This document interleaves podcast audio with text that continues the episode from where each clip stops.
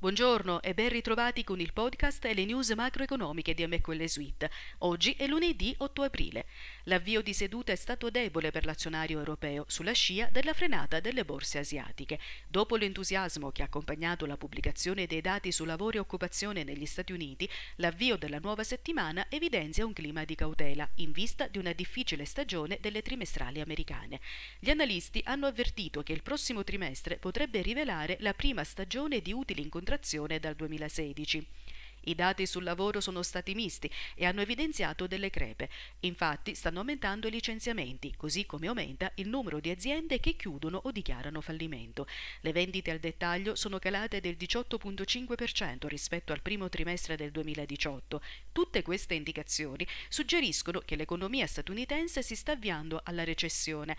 L'incertezza aumenta anche a causa della chiusura del confine meridionale e questo potrebbe portare a nuovi tagli, mentre le aziende cercano cercano di adattarsi. Venerdì l'SP ha chiuso il rialzo per la settima seduta consecutiva, registrando un guadagno del 2% e si trova a due punti percentuali dal record storico.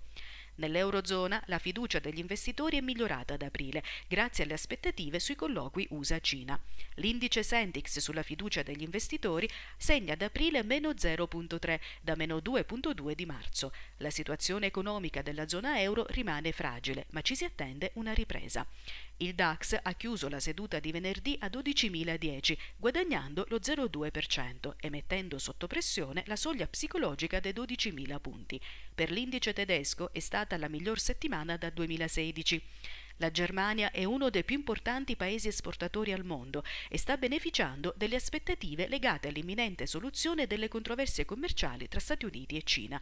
L'aspettativa ha fatto passare in secondo piano anche la notizia che cinque importanti istituti di ricerca economica hanno tagliato le stime del PIL tedesco nel 2019 a più 0,8%, ben al di sotto dell'1,9% stimato sei mesi fa. Le tensioni in Libia fanno temere una riduzione dell'offerta di greggio sui mercati internazionali. Ciò spinge a rialzo i prezzi del Brand, che viene scambiato stamattina a 70,60 dollari il barile e segna nuovi massimi da novembre, con un guadagno dello 0,4%.